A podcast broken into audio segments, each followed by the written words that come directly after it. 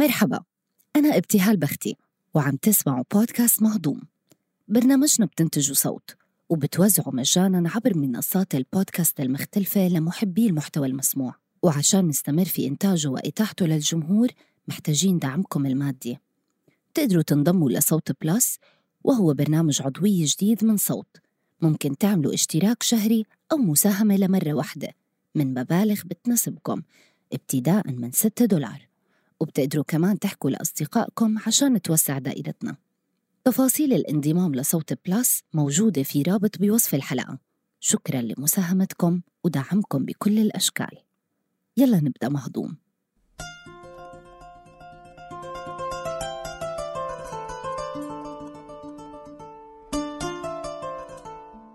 دائما كانت الأرض مصدر غذاء للكائنات اللي بتعيش على سطحها.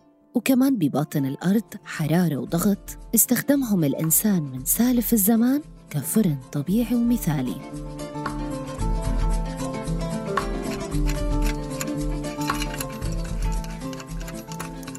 إذا عمركم خيمتوا بليل الصحراء فوق رمل ناعم بذكركم من شون خلقتوا وتحت نجوم ملت عيون أسلافكم بأسئلة ما إلها نهاية انتو محظوظين. خاصة إذا عزم عليكم مجموعة من البدو الطيبين على زربة على العشاء. مرحبا فيكم ببودكاست مهضوم من صوت. بكل حلقة رح نختار أكلات أو مكونات من مجتمعاتنا. رح نحكي عن تاريخها وعن علاقتنا فيها. ورح نخلي الطبق اللي قدامنا قبل ما يشفي جوعنا يصير مراي بتعرفنا أكتر نحن مين. هالحلقة من مهضوم بعنوان اللذة الدفينة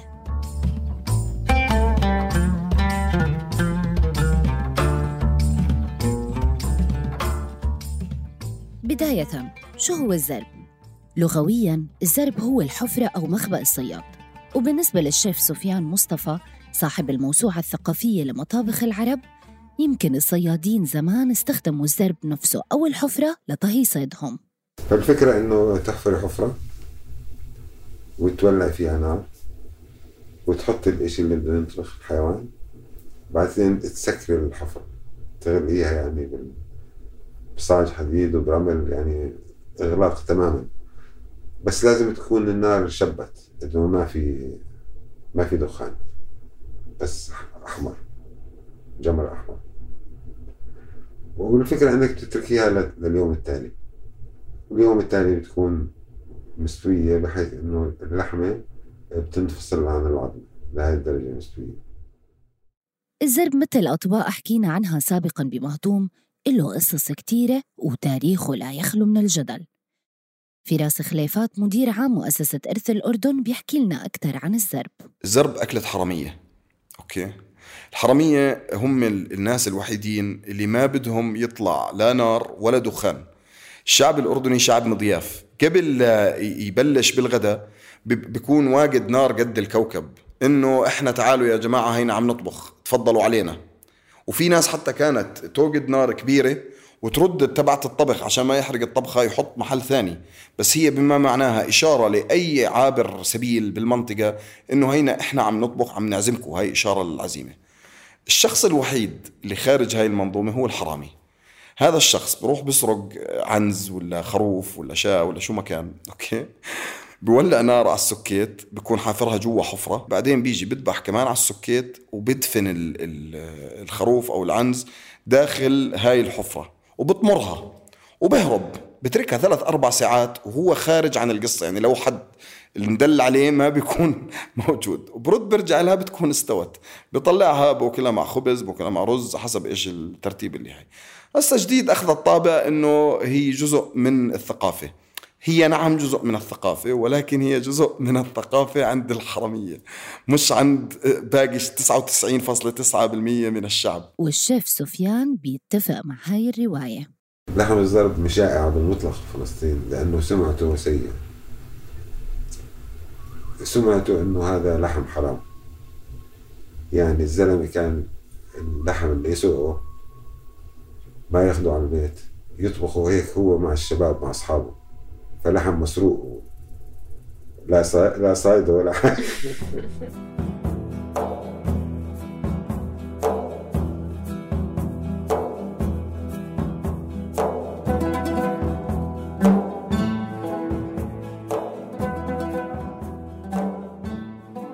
ممكن تكون هي القصة عن الزرب منطقية. فبالفعل في طبق بقبرص اسمه كلفتيكو وجاي الاسم من الكلفتوس يلي كانوا قطاع طرق وتمردوا ضد الإمبراطورية العثمانية بالقرن التاسع عشر.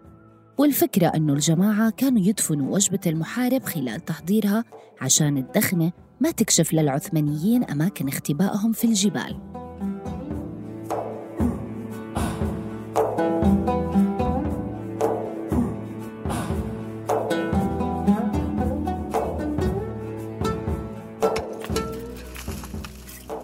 الزرب تيجي من ريحة الأرض اللي مدفون فيها من شجرها ونارها من ريحة ترابها وبهاراتها. نكهة مصدرها حرارة المكان. هي أشبه ما تكون بلذة الحرية بهدوء الصحراء أو ليل الجبال. هذا الطبق بتختلف مسمياته من بلد لبلد ومن جغرافيا لجغرافيا.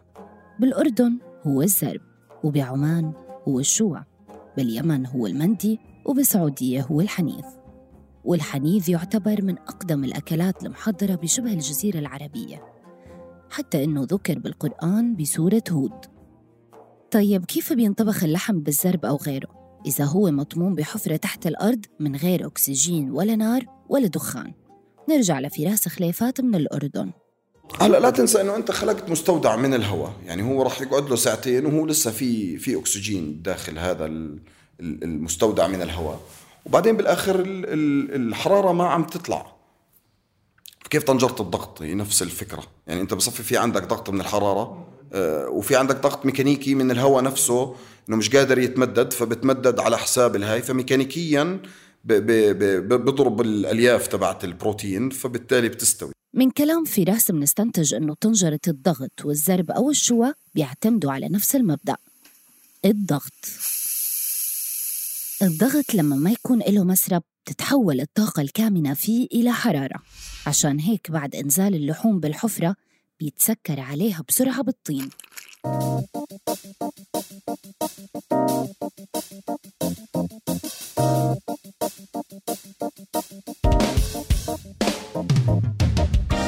هلأ تخيلوا معانا السيناريو التالي. صديقين عزيزين بحبوا الأكل كتير. تركوا بلدهم الجميل سلطنة عمان واللي فيها ألذ الطيبات. وسافروا وتغربوا على أستراليا عشان يكملوا تعليمهم. وبيوم من الأيام إجا على بالهم الزرب أو بالأحرى الشوى يا ترى كيف تصرفوا؟ أنا اسمي أحمد حبيب اللواتي. عندي مشروع سياحي مجموعة شباب إحنا. زين. نشتغل في السياحة في عمان. وأنا عيسى البحري أقاطعك أحمد خلاص يصدق يكفيك. ساندت أحمد في هذا المشروع السياحي وكنت ساعده وكان ساعدي في بعض الأوقات وكل الأوقات بالصراحة. وحنا نحب الأكل. أنا وأحمد إنسان حبيين للأكل. يعني من الأخير عشنا فترة مع بعض في الغربة وكنا على طول. أول حاجة نفكر فيها ويش راح ناكل؟ طبعا أنا تعرفت على عيسى في مطعم. تعرفت على عيسى ثاني يوم وصلت فيه استراليا. كنا ندور على الأكل الحلال. فالشباب العمانيين اللي هناك قالوا إن إحنا طالعين فتجون. فإحنا كنا يعني صار لنا يومين واصلين استراليا بلد جديد. فرحنا المطعم وأول ما اوصل أشوف عيسى هناك مع ابتسامة جالس وتعرفنا عليه. انزين يا شباب وش سالفة الشوى؟ أيوه فاكثر شيء هي يعني اللي كنا نواجه فيها صعوبة هي الشوى كنا نتمنى إنه يكون عندنا كذا نقدر نحفر حفرة ونسويها بالطريقة التقليدية لكن آه، صعبة تصير في أستراليا فكنا نسويها على الفرن. فكان ينقصها حاجة معينة هي الطعم المدخن اللي كنا نحصل عليه نحن لما نسويه في الأرض. بالنسبة للشوى هي يعني ظروف تحضيرها يعني تاخذ وقت كثير. هي دائما راح تكون في المناسبات سواء كانت أعياد حفلات آه، أعراس تجمعات. في تجمعات عائلية وكذي. هذه هي اللي يعني لما يكون في أعداد كبيرة تقدر تحضر لها الشواء. يعني في العيد نحن نعرف ثالث يوم عيد. إيش المنيو؟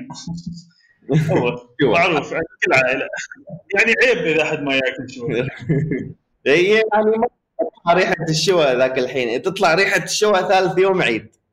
كل حد يبدأ يبطل الحارة كلها ريحه شو يا مرحبا.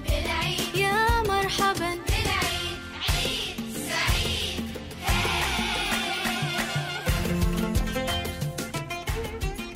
تاريخيا في عمان الشواء تعمل على مستوى القرى فكل العوائل في القرى يجمعوا ويحطوا رايح مالهم في هذا التنور في العيد خصوصا. حيث أنت كم أكبر عدد من الذبائح شفتهم في تنور واحد؟ يعني ما شاء الله عائلتنا كبيرة جدا فعندنا تنور لحالنا. يا دوب يكفينا. غالبا في تنور مشترك. يضم ليمكن 40 عائلة 30 عائلة. يعني 30 آه، شو 40 شو عادي بسيط. بس التنور يكون كبير جدا. كبير كبير. يعني عمقه يوصل إلى سبعة أمتار ثمانية أمتار. والله نحن في البيت عملنا بحجم التنور اللي عندنا عملنا تقريبا 12 ذبيحة. هذا أنت 12 أنت تتكلمي عن تنور تنور صغير. أما تنور صغير. لما تروحي مثلا القرى في عندهم مثلا ياخذوا 50 ذبيحة. يعني أرقام خيالية أيوه تخيلوا لو بأستراليا أحمد وعيسى يحفروا حفرة عمقها 8 أمتار ويرموا فيها 50 جثة خروف. فكرة التنور الجماعي يلي ريحة الشوى فيه بتملى هوا القرية بتتناقض نوعا ما مع رواية أكل الزرب في الخلسة لأنه لحمه مسروق حتى إنه في رواية عمانية بتقول إنه ممكن فكرة الشوى بذاتها إجت لحفظ الكميات الكبيرة من اللحوم اللي صعب تتاكل بأيام العيد. يا ترى شو كمان بيميز الشوى العماني عن غيره؟ الشوى الشوى أول شيء إيش اللي يميزه عندنا نحن الشوى اللي هي البهارات. هذه البهارات يتم تحضيرها قبل أحيانا شهر قبل العيد. عندك آه، سنود كمون عندك ال- القرفة والكركم الفلفل الأحمر فلفل أسود زنجبيل وفلفل أحمر مقروش وقلقلان قلقلان أو كزبرة. طبعا كلها هذه نحن نجيبها مع بعض ونقليها. يعني نحمرها مثل ما يقولوا.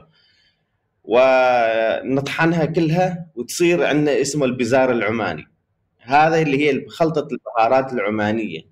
وبعدين نخلط ثوم معاها نطحن كمية كبيرة من الثوم. وعندنا الشيء الأخير اللي يميز الشوى اللي هو الخل التمر العماني.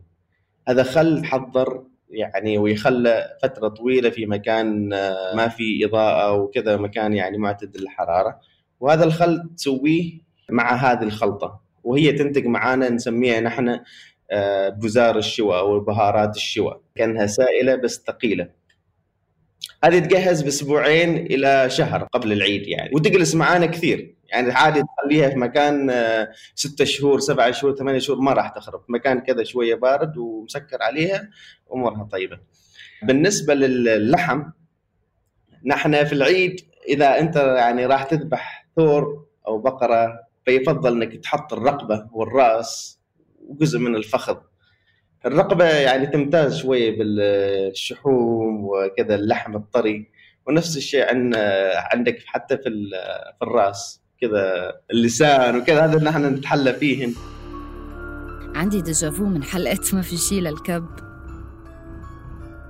الفشة رأس القلب الكبد الحلويات اللي هي العنقود.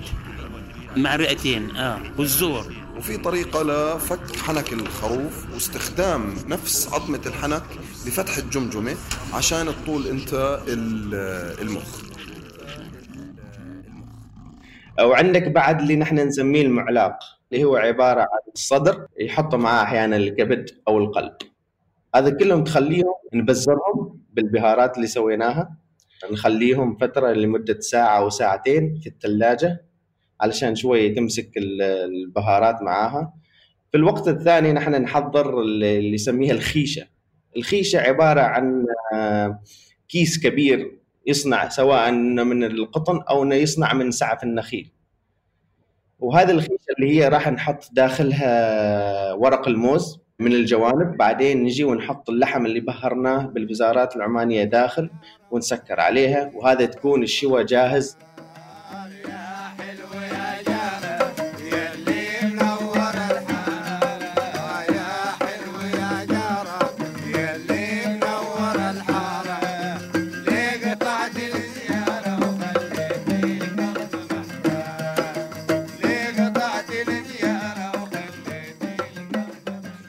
اجتمعتوا على شوى أو زرب أو حنيذ أو مندي نتمنى لكم مائدة عامرة تشاركوها مع الجيران والأحباب. وين ما كنتوا بالعالم. لحتى توصلكم تنبيهات بالحلقات الجاي تأكدوا تعملوا subscribe بقناة مهضوم على أي تطبيق بودكاست عم تسمعونا عبره. هاي الحلقة كانت بحث جيدة حمام كتابة سيرين حسني تحرير رنا داوود ومونتاج تيسير قباني. كنت معكم بالتقديم أنا ابتهال بختي. مهضوم من إنتاج صوت.